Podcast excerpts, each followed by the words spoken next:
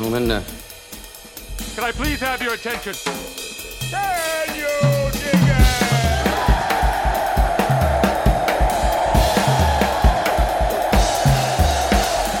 Greetings, dear listeners. This is Jonah Goldberg, host of the Remnant Podcast, brought to you by the Dispatch and Dispatch Media.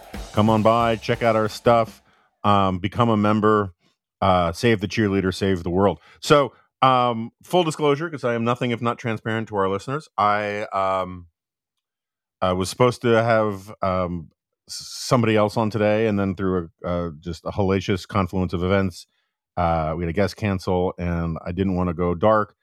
And one of the great things about the the growing empire that is the dispatch is that we have plenty of people who always have interesting things to say.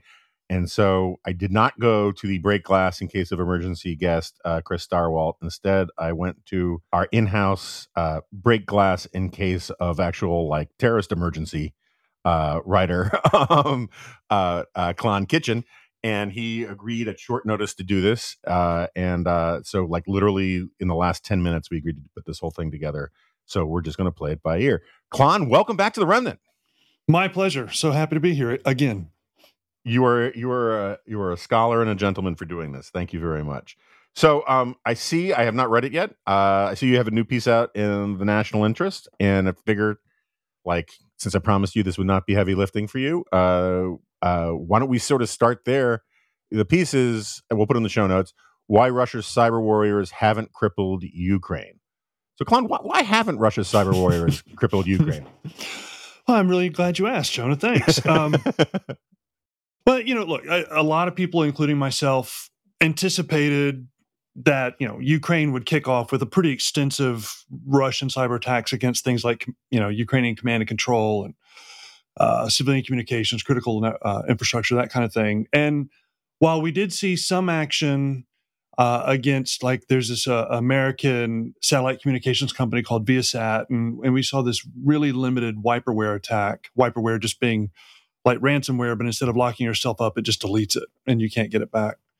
We saw we saw limited uh, of cases of, of those things, but generally speaking, the anticipated kind of cyber onslaught didn't show up. And you know, now that we're two months into it, we're starting to get a sense of of maybe why that was the case. And in, in the piece that you mentioned for national interest, I I posit three rationales as to why that likely has happened. So the first one is that it was a, a strategic choice by by Russia um, not to employ large scale destructive code.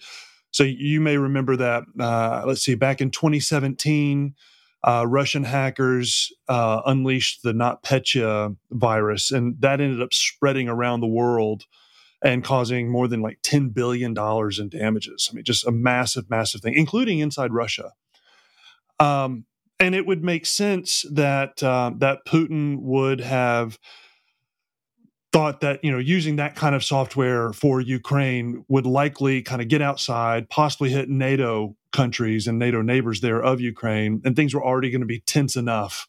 No reason to kind of introduce that type of static into the conversation, which I think was right. You know, I, NATO says that that cyber can be the kind of thing that triggers Article Five, but like how all that would work is still unclear. And so, yeah, I think it makes sense that Russia would have made a strategic choice not to do kind of a big attack like that.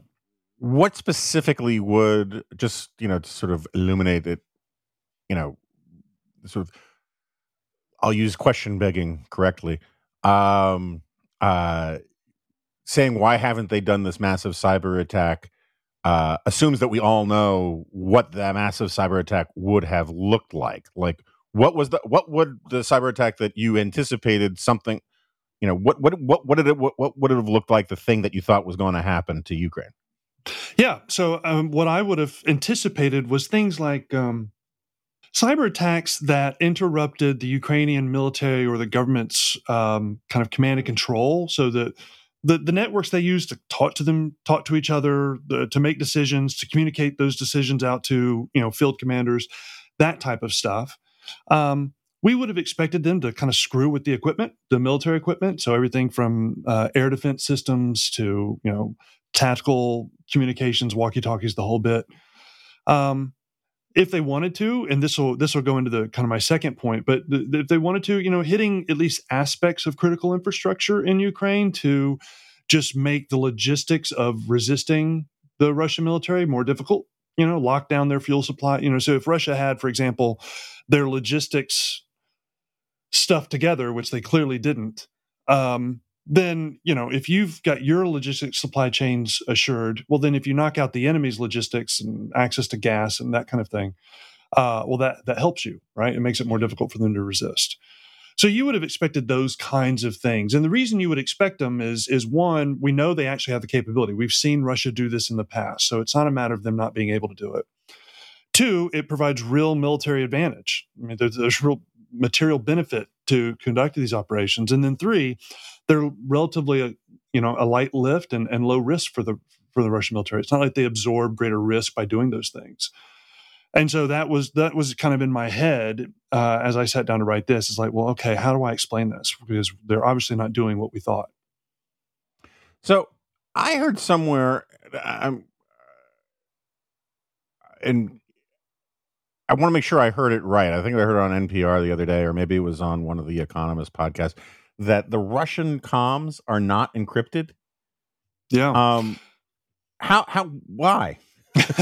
okay, so this that, that is the exact right setup. So so my second point was um, Russia made a determination to leave Ukraine's critical infrastructure unmolested because its military needed it. Mm. Which is something that we did not anticipate, right? So, a, a you know the ability to deploy secure communications is a pretty fundamental capability of modern combat. Like this is this is kind of basic blocking and tackling.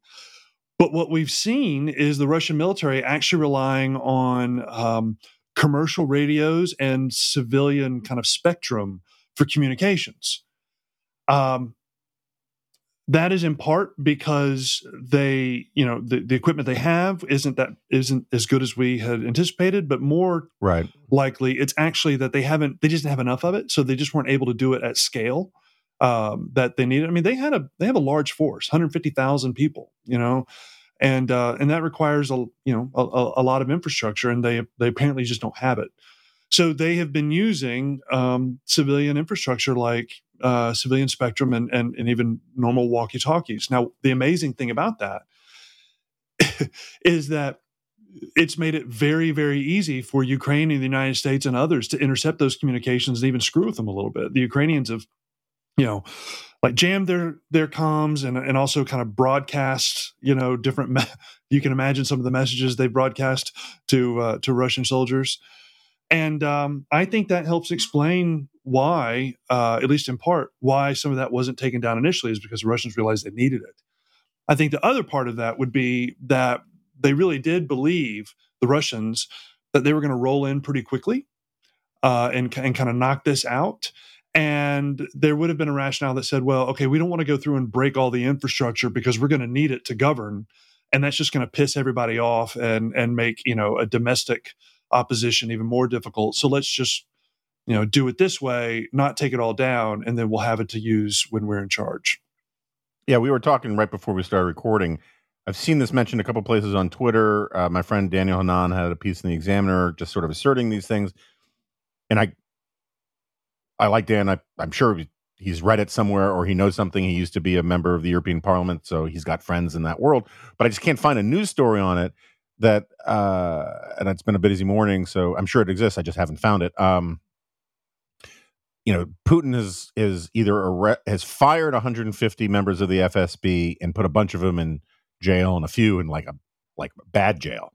Um and you know and that is a, that is a distinction that means something in russia you know? And um the um and the assertion is made that uh the problem was was that these fsb guys were told go bribe all the ukrainian mayors and generals and and stakeholders and say and bribe them just to sort of not get in the way of a lightning strike invasion and regime change operation and the FSB guys, figuring that we're never actually going to invade Ukraine, said that they did it and they just pocketed the cash. And again, I don't know that that's true. I, I mean, I trust Dan got that from somewhere. I just I want to read more about it because it's interesting to me. It actually, I've been, as listeners know, I'm like on episode 81 of the Mike Duncan Russian Revolution podcast, and um, we recently got through about why the Russian, the whites in the Russian Civil War uh, did so badly, and there one of the things was that the Brits sent an enormous amount of aid, and some other countries did too, uh, for the whites to beat the Bolsheviks. And the whites were just so corrupt that you know every Gatling gun or artillery piece that came in one side of the tent, they just sold it out the back of the tent, um, and so nothing got to the the field. And I just think it's sort of fascinating that that the extent of Russian corruption was so much that they just can't fight wars the way we all assumed they could. But this sort of raises an interesting question. I don't want to get you in trouble with your friends in these various communities, as we call them. But is the fact that we just had no idea, first of all, A, how crazy this invasion uh, that that Putin would actually do this, right? Because everyone's like, yeah, I'm not going to really do this. And then B, the fact that his army was in such or his or his command and control structure, whatever the term you guys use, um, was in such disarray and so rotten to the core that they couldn't execute a military operation the way we thought. Isn't that sort of an intelligence failure on us? Um, that we didn't know that. Well, I mean, look, I think in one sense you you have to answer that question yes, in the sense of you know we have large groups of people who are paid to know these kinds of things, and, and we were wrong. I think though um, that that that nomenclature of kind of intelligence failure emanates from a misunderstanding of of how intelligence works.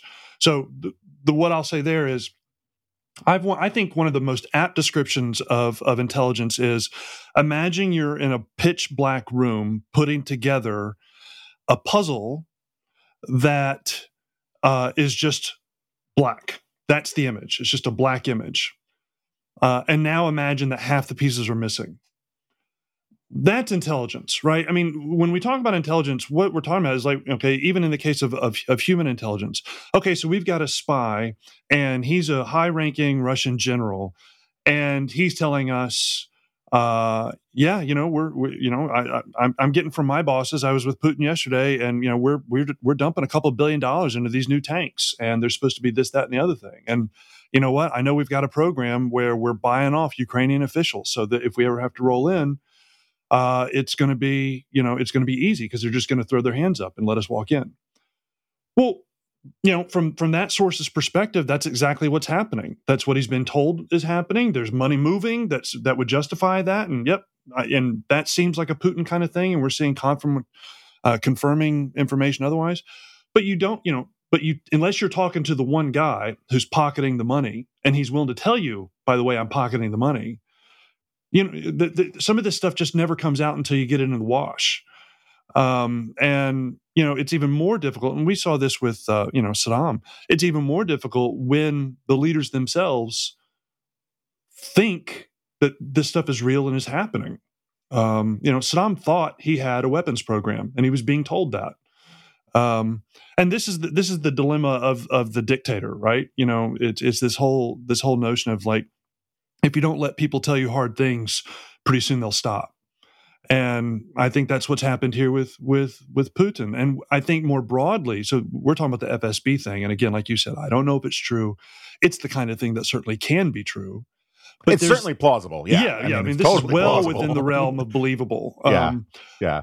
And it does help explain why FSB people are disappearing. And you know, I think one category of person you miss is the people that he's putting into into the ground. Uh, I think that's definitely happened.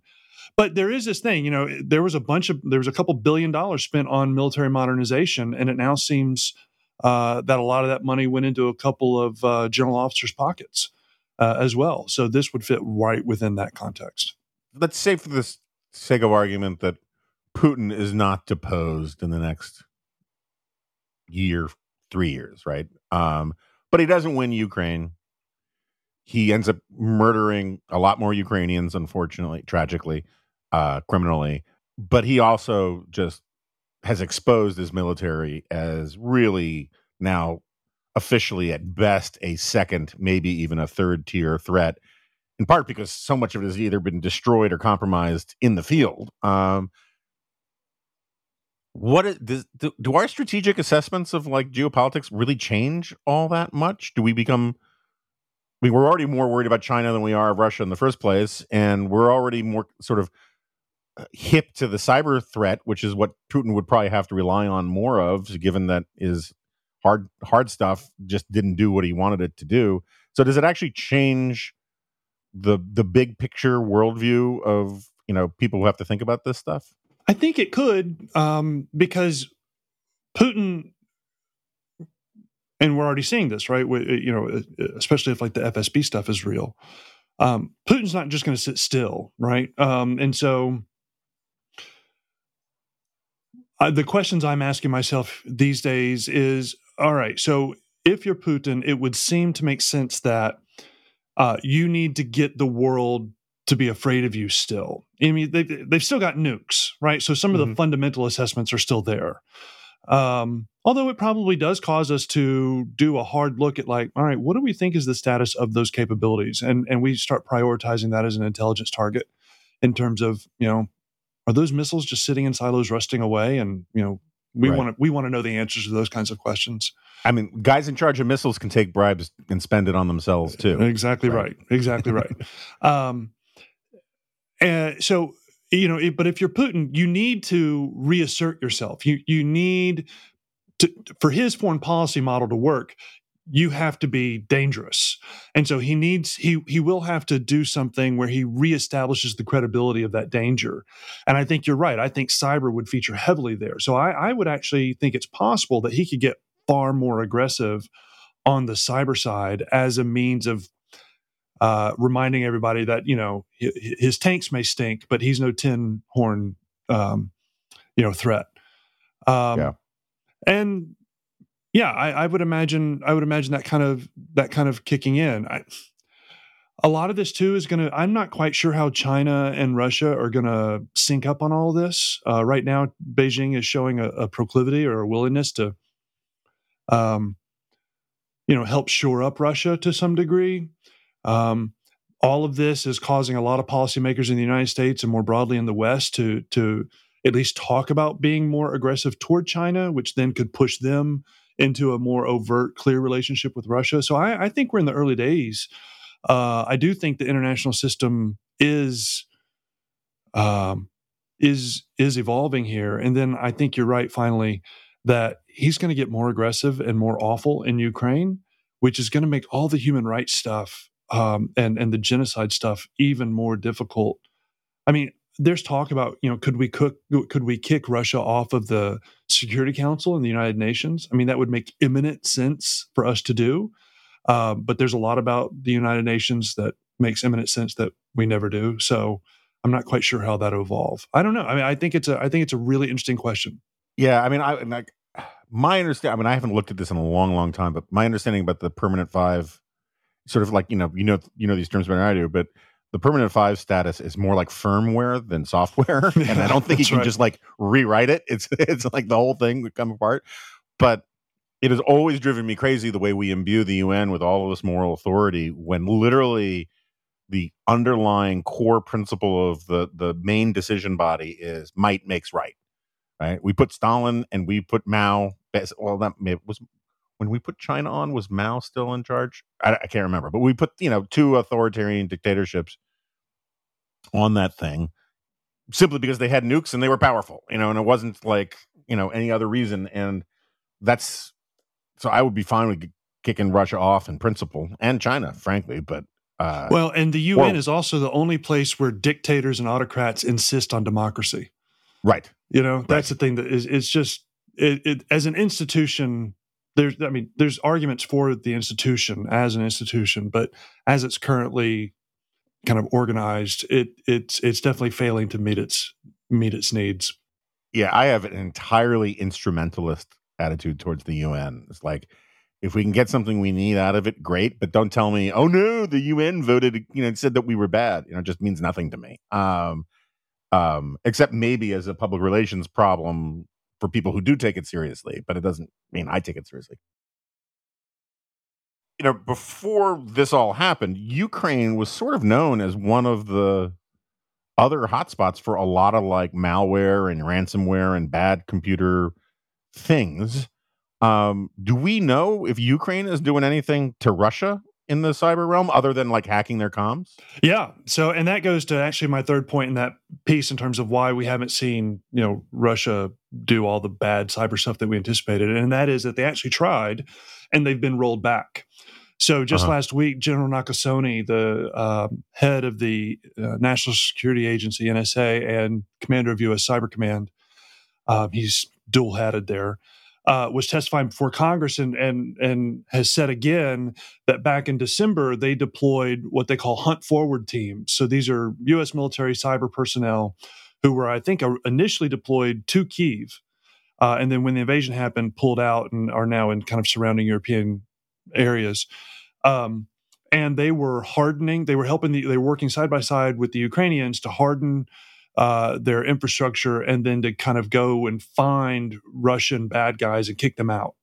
And I think that was actually pretty successful. So I suspect that there likely was some more planned activities that just were prevented from occurring. Um, and I know that those um, those hunt forward teams are still in place. They're still doing that work. Um, and that's a that's a big proof of concept. So this is a relatively new uh, warfighting concept that we've been rolling out. Um, I think this shows the utility of it, and that it, it, you know with a relatively small force can actually have a pretty significant impact.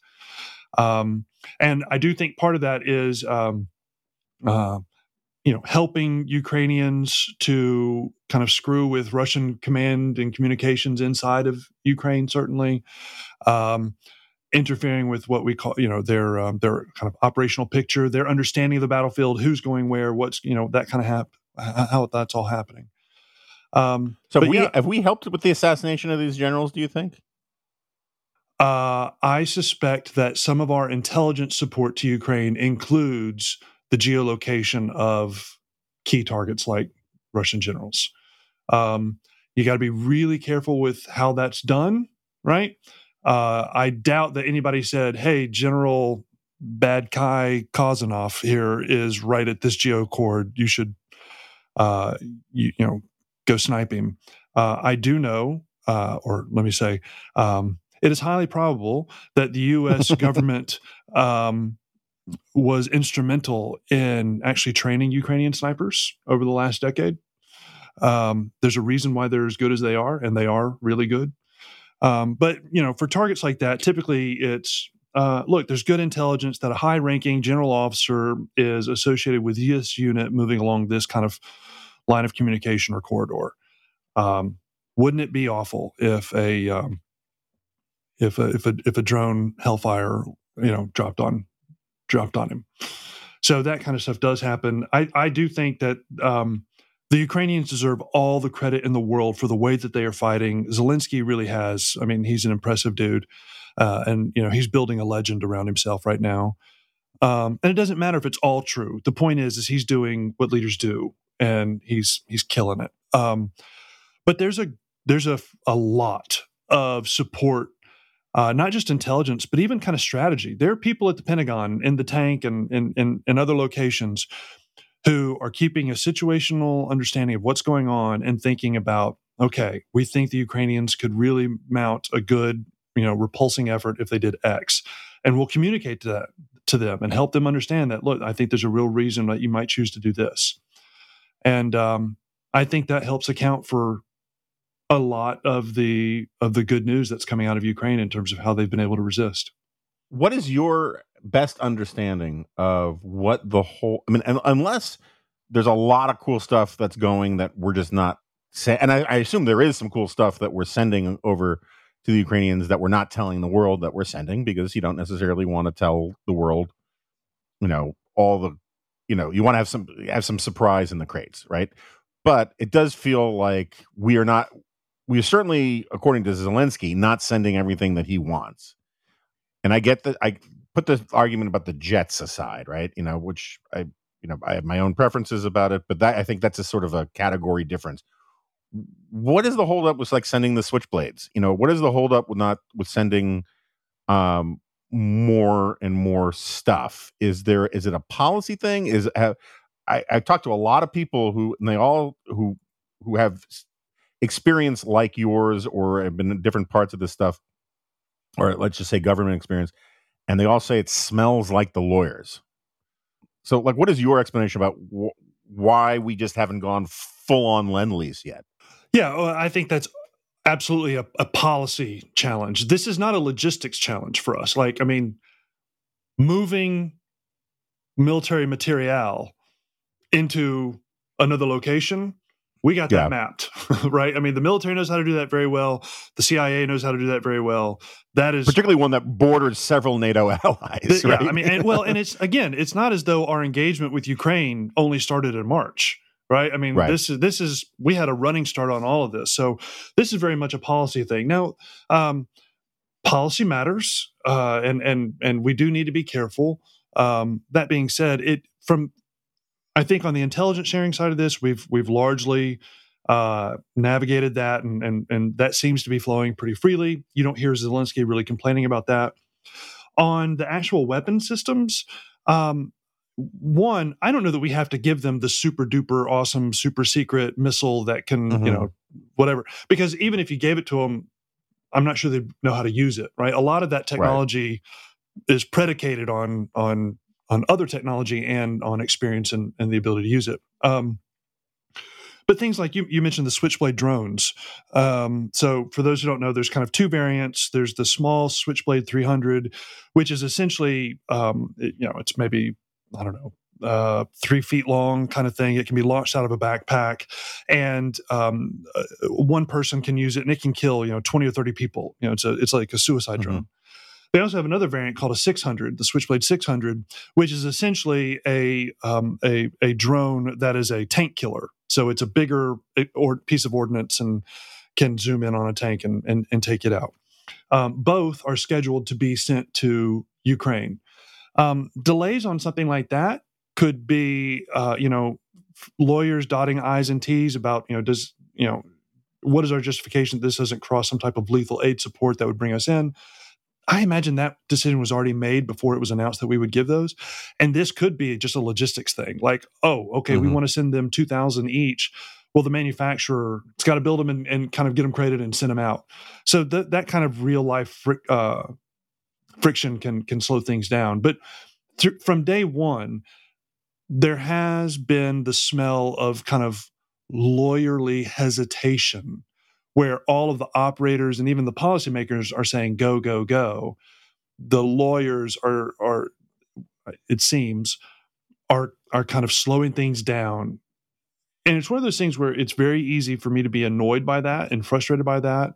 Um, because i do think that they're given too much voice sometimes um, that being said there's a reason for it and we we do need to ta- as we take steps so you've mentioned previously the fact that we're calling Russia uh, or uh, Putin uh, a, a war criminal. I'm fine with that policy, but it has implications, and you know it, it it closes off some pathways and opens up others, and I'm fine with that. But I would like to think that we were doing that with full knowledge of all those things, and not just because the president had kind of an off script uh, you know, Right. kind of commentary.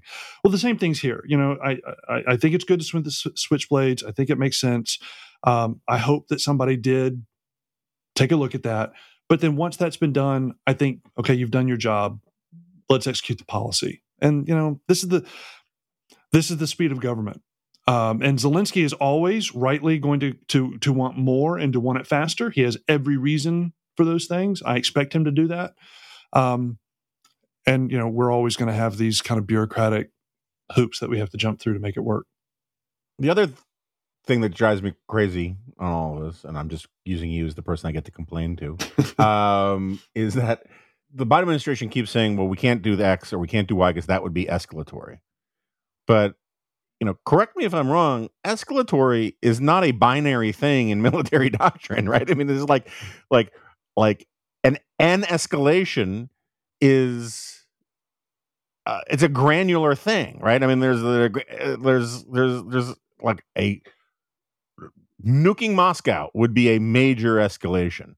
Uh, but there are things that fall those- short of that that's right. That's right. And then, uh, you know, uh, blowing up Putin's yacht would be an escalation, but not the same level of escalation, right? And um, and yet they talk about it like it is, um, you know, it's like the old phrase, you know, you can't be a little bit pregnant. They, like, like any escalation is unacceptable with with a nuclear power. But like Poland could declare it's going in, not as a NATO thing tomorrow, and that's not a NATO escalation. That's not a U.S. policy escalation. There are lots of things we could do that would be, or, or the West could do, um, that would be escalations that then put the pressure on Putin, but aren't necessarily like, oh, we gave we we gave him no choice but to launch a thermonuclear war. And that rhetoric, I think, is debilitating for the sphere of the range of operations that the,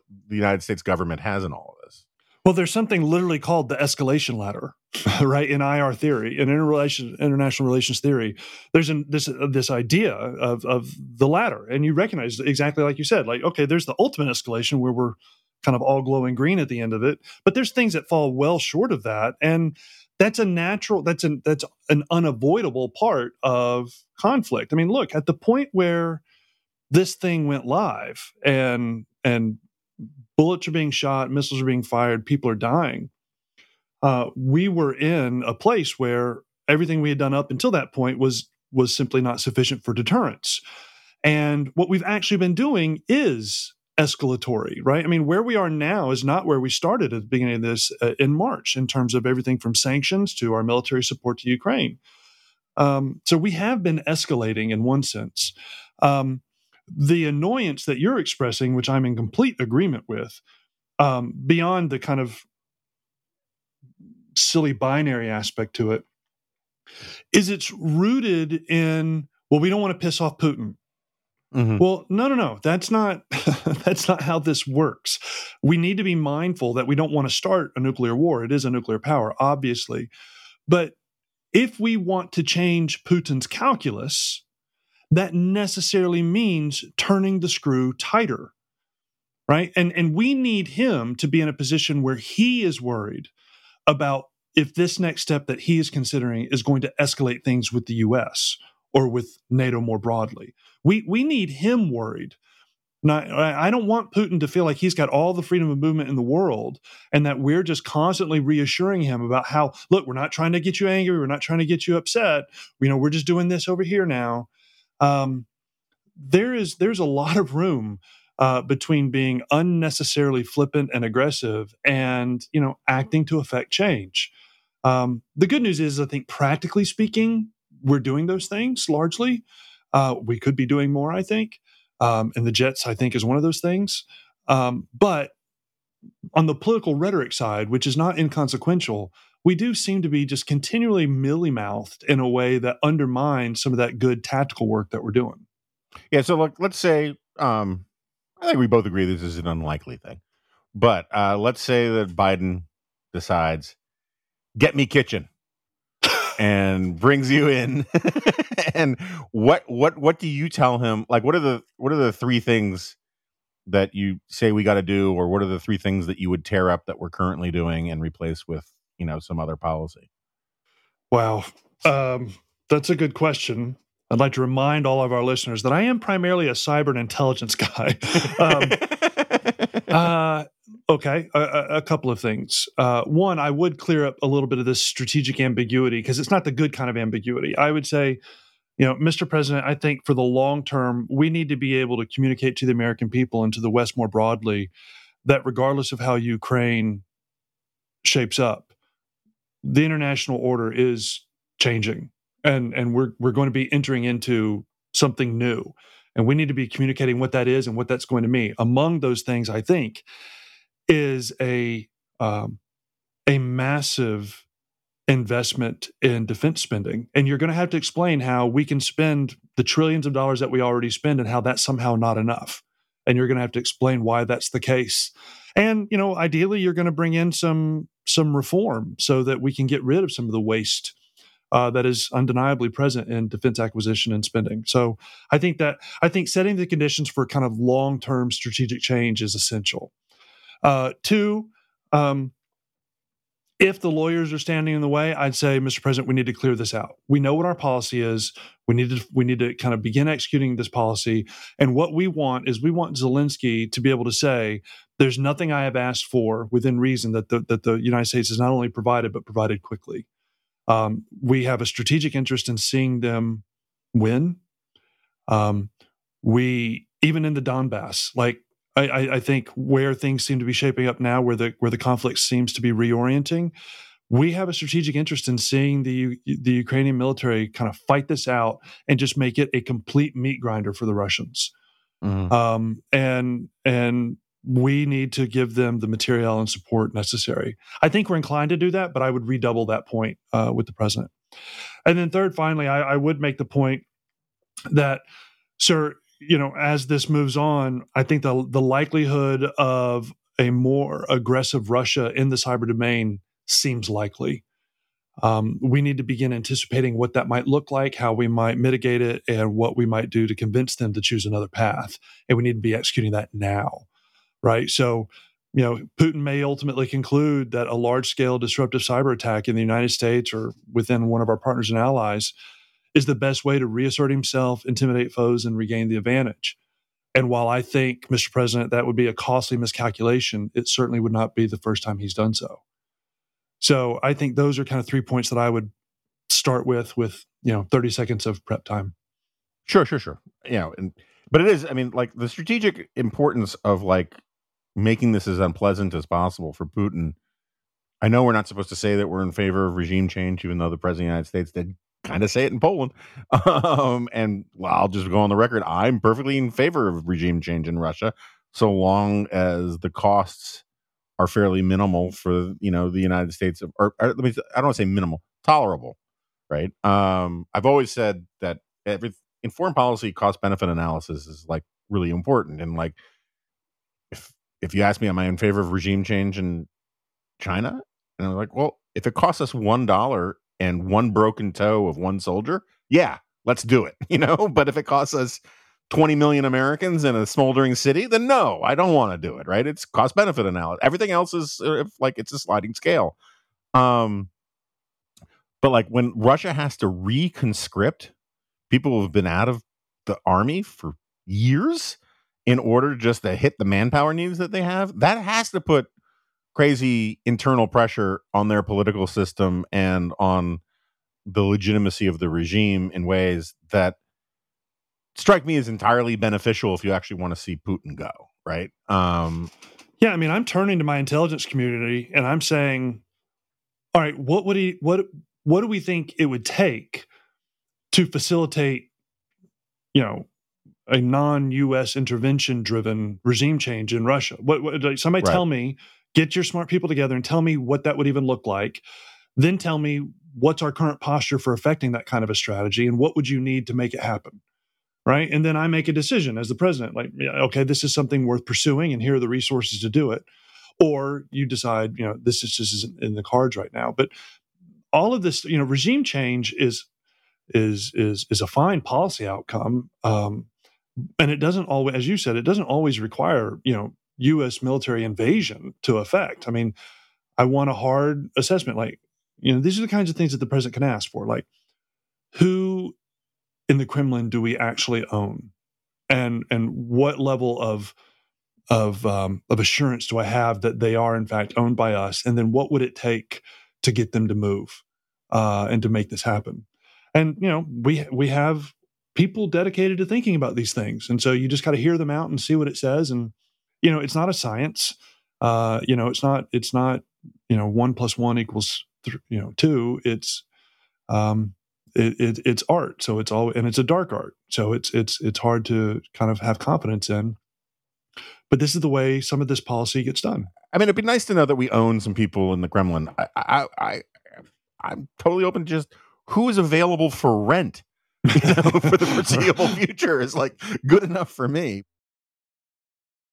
right, so let's let's let's change gears a little bit. Uh, we were recently at an off the record event uh, for AEI, and so I I, I don't want to like recount all that stuff directly, but I, this is stuff that you've talked and written about widely elsewhere. Um, and I listened to a panel that you were on talking about Taiwan um, and the the semiconductor issue, right? Um, can you just sort of for the, the the for the you know the elevator explanation for how is it that all of our like almost all of our semiconductors come out of the this one besieged island off the coast of China and um what it means for sort of like national security and global security and on and all that because I think a lot of people don't really realize that that picture um, of the situation. Okay, so very quickly, semiconductors are essentially the brains that make everything that plugs in work. Uh, increasingly, um, they're they're essential. If it were if it were a natural element, it would be an element that we needed for you know kind of basic everyday life. And uh, the reason why uh, the Taiwan Semiconductor Company or TSMC is is the you know center of gravity for um, the global semiconductor supply chain is because that is the most economically and logis- logistically efficient outcome that the market could produce. So over the last couple decades, TSMC, you know, spent the money uh, and it, you know, had government subsidies, but it spent the money to acquire the talent and the machinery and the capability to to build and manufacture and, and increasingly design uh, bleeding edge semiconductor uh, chips, integrated circuits. And now everybody's waking up to the national security implications of that reality, especially in the context of an increasingly belligerent China when it comes to Taiwan. So China understands Taiwan to be a you know a part of its nation, um, and for decades, um, those two countries have existed in what they call the status quo, where it's you know kind of one nation, two systems. Um, but but but mainland China, Beijing, the, the Chinese Communist Party particularly, has always had aims on what they call reunification, where Taiwan essentially just gives up its system and becomes a part of the Chinese system, and it's now just an island off of mainland China. Um, and there's growing concern that that China would use military means uh, to affect that reunification. So that's the broader context. Um, what it means is um, the the the the beating heart of the modern tech economy um, is now in one of the most politically contested geolocations in the world, and it's the kind of thing where we can't just build another one um, for a whole lot of reasons. We are going to build semiconductor uh, fabrication facilities in in the United States uh, many of them in Arizona, including fabrication. Um, they call them fabs. So uh, fabs uh, for TSMC. But there's a couple things working against those, you know, coming online early. Um, one, they're really, really, really complicated and expensive, uh, billions of dollars to build one of these things, and really, really hard. And there's just a limited number of experts with the actual expertise and um, and experience to to kind of get them going. So it's just slow. Two, Taiwan has a perverse incentive not to build its best stuff somewhere else because having these semiconductors in Taiwan is a part of what they call the silicon shield, right? It's precisely why the United States and all kinds of other countries are really, really concerned about what happens in Taiwan. Is because they have this capability. So they have this perverse incentive not to give away the thing that actually is keeping them, you know, at the forefront of everybody's mind. And so, yeah, it's a it's a it's a it's a really big deal. And China, mainly communist China, relies on this, these same chips too, right? The the like, number one import, the number one import in China above every other import is uh, integrated circuits. They spend more on ice on, on integrated circuits than they do even on oil. And so, what what is it about these? I mean. Uh, you, this is going to surprise people that I have to ask this question because I'm such a well-known expert on the manufacture of semiconductors. But uh, what is it about these semiconductors that you can't like? If if I mean I couldn't, but like if I gave you, if I gave the right person a uh, Mercedes BMW and said, "Make me one of these," they could reverse engineer Mercedes BMW pretty well. You know, they wouldn't get everything perfect, but it, like they would, they could figure out what makes it special and a Mercedes BMW is not a thing. I just realized a no, Mercedes, Mercedes, or a Benz. BMW.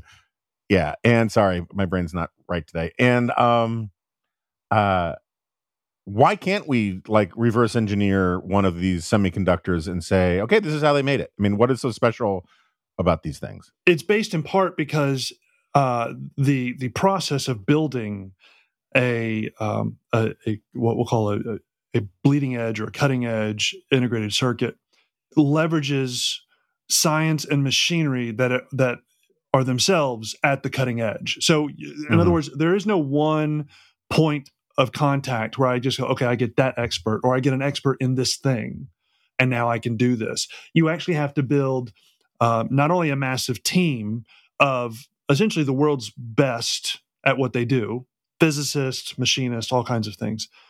But then, two, you have to have the best equipment and the people who can run and maintain that equipment. So, I mean, it, it is a massive enterprise, right? Um, mm-hmm. And it's just a very small pool of people who can do that.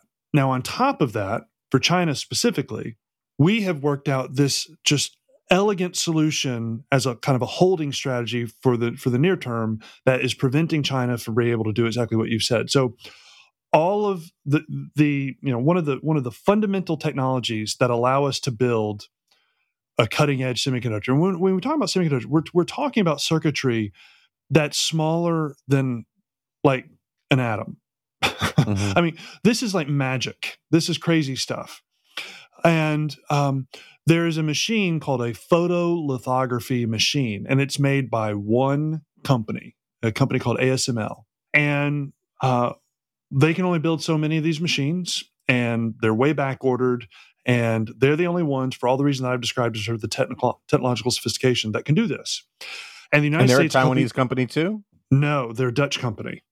They're uh-huh. a Dutch company, and we, the United States, went to them and we said, um, so, so the United States is the number one uh, import, uh, purchaser of of, of mm-hmm. semiconductors, and so that obviously gives us a lot of sway. And we went to ASML and said, okay, here's the deal: you're not ever, ever, ever going to sell one of these machines to China. Um, and if you do, you know, you're going to be cut off, and that's going to be a real problem.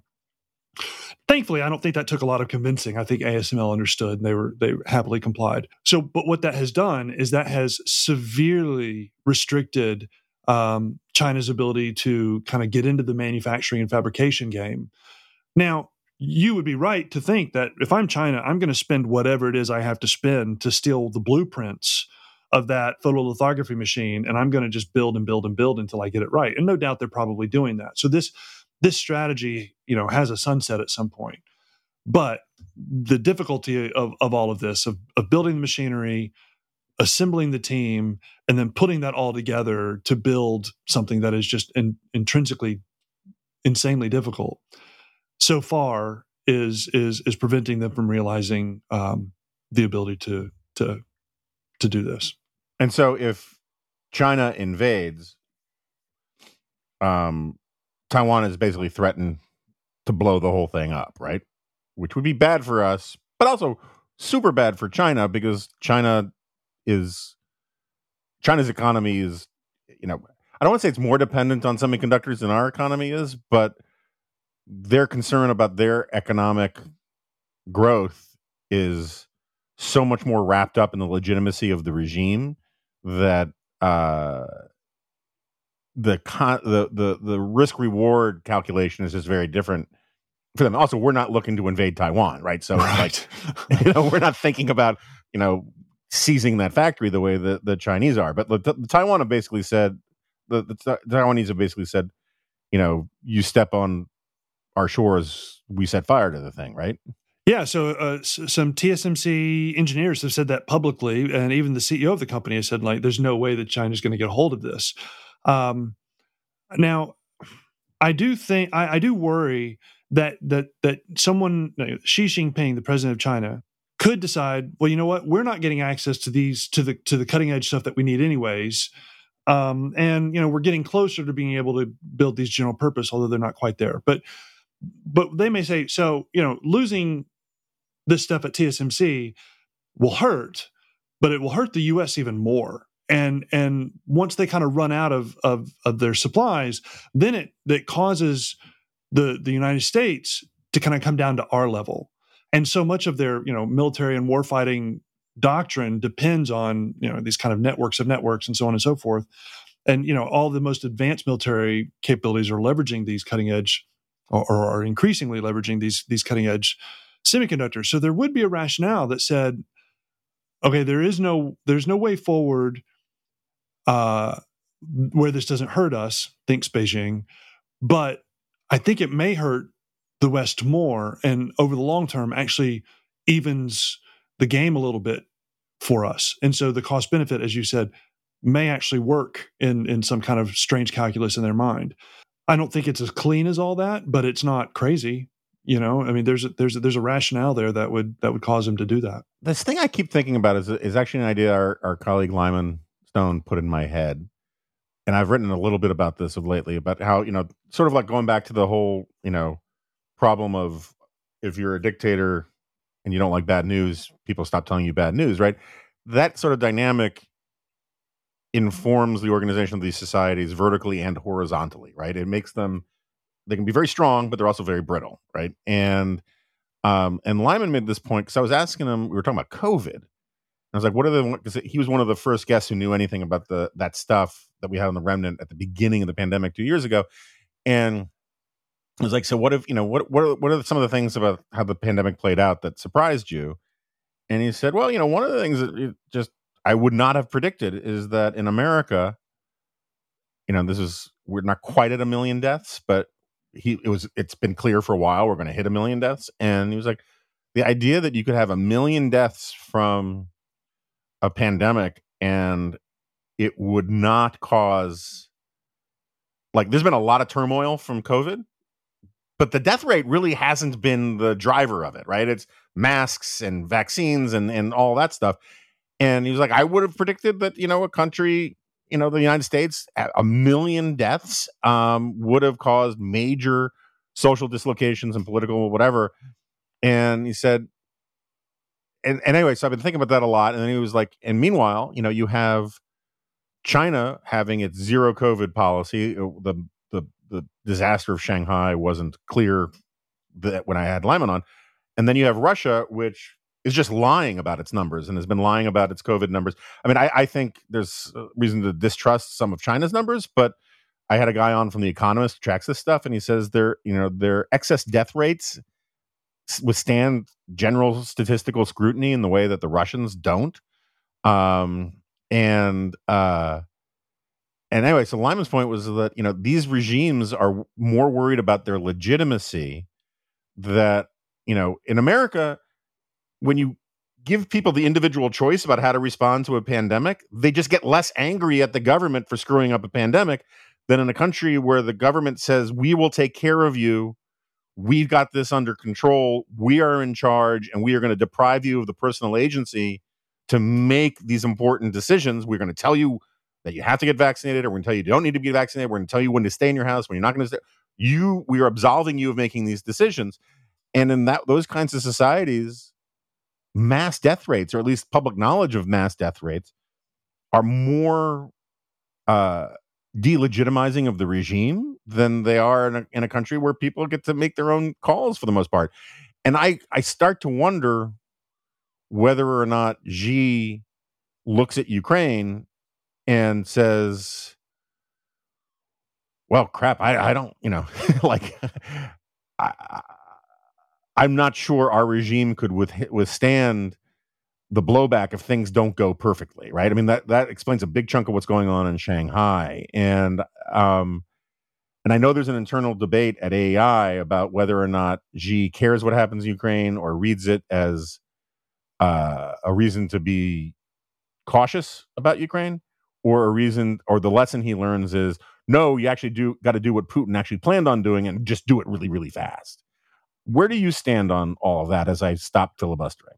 Well, it's good. Um, on the on the kind of philosophical point, um, I do think it is amazing uh, that we could have, you know, eventually a million deaths, and that things aren't just insane. That that at the beginning of all this, I don't know that any of us would have expected that. Uh, as I think about it, I think and we're at like nine hundred seventy thousand now, or nine hundred. Oh, right. I mean, it's it's really it's really close. Yeah. Um, as I think about it, I'm reminded uh, of this idea of, of, political opportunity structures, meaning we throughout our society we have all of these pressure release valves, right? Um, Right. You know, because we we we we have multiple avenues of engagement with our government, uh, local, state, federal.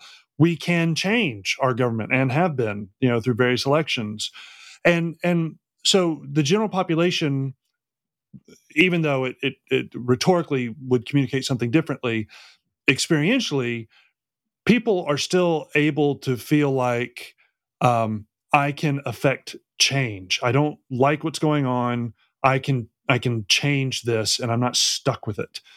Um, that's not the case in in Russia and China, right? I mean, there, there's no there's there's no real alternatives to Xi in in, in China, uh, and and the normal everyday Chinese citizen certainly doesn't feel like they're going to have any influence uh, on on who the CCP chooses as as its leader.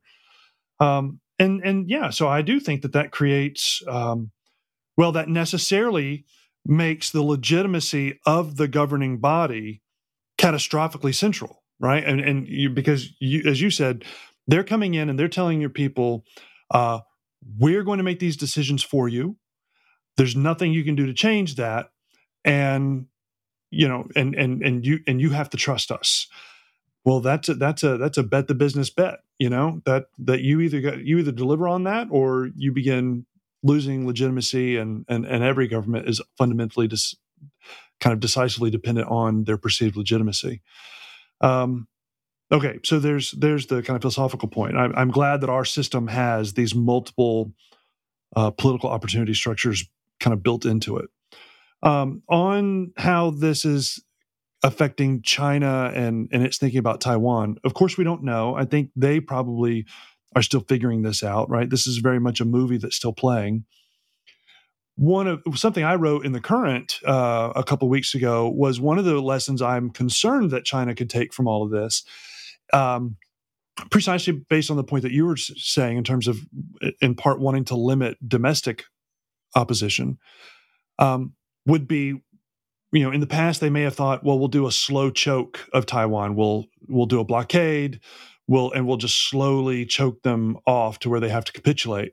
I imagine that war plan has probably gone out the window and they could instead conclude like okay there's no there's no slow roll here. It has to be done in 72 hours and it has to be massive.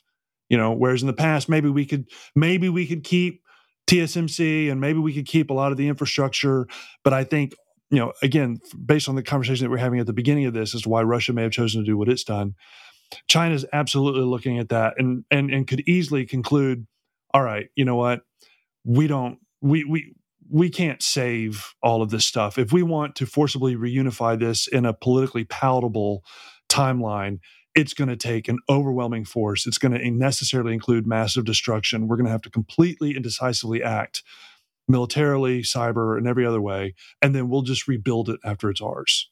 That's awful. And it's not at all guaranteed to succeed, but it's not an irrational conclusion in light of what they're observing in Ukraine. Like I'm I'm very pro doing what we can where we can for Taiwan. I don't know that we want to get into a full blown shooting war with China that we could lose. um, you know, uh, with China over Taiwan. Um, so I'm kind of glad I don't have to make that decision. But the one thing I think is pretty I feel pretty strongly is we can't care about saving Taiwan more than the Taiwanese do. Every time I talk to people about this, I get different weird answers that make me realize I just don't understand Taiwanese politics or culture very well. How do you assess that? I mean, like you know that world a little and a lot better than I do. Um, like, do you think there's a Taiwanese Zelensky? You know, in the in the offing. I mean, I, I don't know that we'll I don't know. I don't think we knew we had a Zelensky until bombs started falling. Uh, yeah, I don't know. Um, well, okay. So if I were to assume the side of the Taiwanese, I'd say you know they're they're definitely tap dancing on a lead mine, right? I mean, they they have to talk about these things in a certain way to where to the U.S. and Western audience they have to communicate resolve, but always mindful of the Chinese audience that mm-hmm. too clear of a commitment and and and of to resolution and, and to to defense could actually provoke an action, right? That that might be interpreted by by the by Beijing as as an intention, uh, and so they're they're always managing that. Um, two, you'll remember as we were preparing, uh, as as the president, as President Biden was, um, you know, kind of what we what we now call pre-bunking a lot of the Russian moves before they actually invaded. Zelensky was like, "Hey, dude, you know, like you're killing my economy. Can you can you kind of kill the the the the hyperbolic, you know, warnings, you know?" Um, and that's because in that moment he had these interests where he was trying to maintain some sliver of daylight for a non-invasion scenario and two, as he was preparing the government for the eventuality of, of, a, of, an invasion, trying to keep the economy humming for as long as he could so they had the resources he needed to withstand that. Taiwan's in the exact same place, right? They're, they're trying to figure out how they can have their cake and eat it too right now. I, I, I take the Taiwanese at their word when they, I, I don't think they, I don't think many Taiwanese are sympathetic toward mainland China at all. Uh, I think they would much prefer just to keep the status quo. They're they're doing well. They're thriving. They've got a democratic institution, uh, and and and they would like that to stick around. I do think, however, that we're we're coming to a point that because of choices that mainland China is making, the status quo is going to have to change. And I understand that that necessarily might move us, might make conflict more likely but everybody just has to accept the fact that there is no risk-free way forward. There is no there is no policy option where where we avoid escalating risk. That's just kind of where we are, and that's because the other guy gets a vote. And in the case uh, of China, you know their intentions and and and desires are becoming increasingly well known. So, all that to say, one of the ways that I think we could do a lot of good, and I've I've written about this publicly, is in the exact same way that we have done those hunt forward teams in Ukraine. I think we should be doing that in Taiwan right now. I think we should be all over their networks. And that would require Taiwan, Taiwan, you know, kind of opening up their robes in ways that nations typically don't do for one another. But, you know, if they understood the existential challenge of all this, I think we've more than earned their um, their trust. And we need to be sitting and going through their networks and doing active threat hunting and kicking the Chinese out because if we wait until you know zero day when things cook off it'll be way too late all right my friend thank you so much for doing this you know very short notice um no prep time um and uh um and not the cheeriest of subjects you know um how's your dog we should ask because uh yeah he um bo he had an incident recently yeah bo swallowed a small bone and it got stuck in his lower intestine $5000 later he's doing fine uh, he's he's up and he's up and moving. He's uh, yeah, he's he's almost back to his old self. So uh, I'll let him know you asked. Um, on the on the negative, being the cyber guy, I do just tend to be the the downer at every party, and I don't like that. I will say this: while I think the next five to ten years are fraught with with real challenges, um, I actually think that we're moving into a place where if we navigate those well, we're actually set up to thrive long term. Um, it's going to take some serious consideration. It's going to take some serious trade offs, and we're going to have to invest. It's not going to just happen. Um, but I think if we if we do those things, um, there's actually real good reason to be optimistic long term for our nation, and that's something I'm encouraged by. All right, we'll leave it on a happy note. Yeah, you know, like, or, yeah, there you go. More optimism. I like it. Um, Klon Kitchen, author of the Dispatch newsletter, The Current, my colleague at the American Enterprise Institute, all around mensch. And uh, thank you very much for doing this. My pleasure. All right. So uh, Klon has left the uh, studio or the chat or whatever we call this thing. Um, I hope people found that interesting. I find this stuff really, really interesting. And um, it's great to have Klon on the team at the Dispatch, never mind AEI. Uh, and if you were a member of the Dispatch, you could read all of his newsletters, which have um, you know, he's one of these guys that you know people who actually do this stuff as policy in Washington, congressmen, senators, Pentagon officials, NSA officials, all those guys, they um they read his stuff. They rely on his stuff uh, quite often, um, and we know that because when we brought Klon over, um, we knew who was already subscribing to his, or we knew some of the people who were subscribing to the newsletter he was writing before he joined the Dispatch. Um, he's the real deal and he's a good dude, and uh, we're delighted to have him on board. Uh, so uh, I got some crazy stuff going on uh, in my life. I uh, not clear what the next couple podcasts are going to be. Uh, we do we did record yesterday for over two hours with Matt Continetti on his new book, The Right, um, which uh, uh, uh, pub date is next week. Um, maybe we'll show a little leg and do uh, half of it this week and then the other half on next week, or we'll see. It is fair warning. It is for people who want to nerd out on conservative stuff. And I will also say, I feel like um, I could have gone for another three or four hours on some of it because it's just uh, this is the life I have chosen. So anyway, please, if you can, subscribe to the Dispatch, become a member. Um, good things will happen, and um, and I'll see you next time. No, you won't. It's a podcast.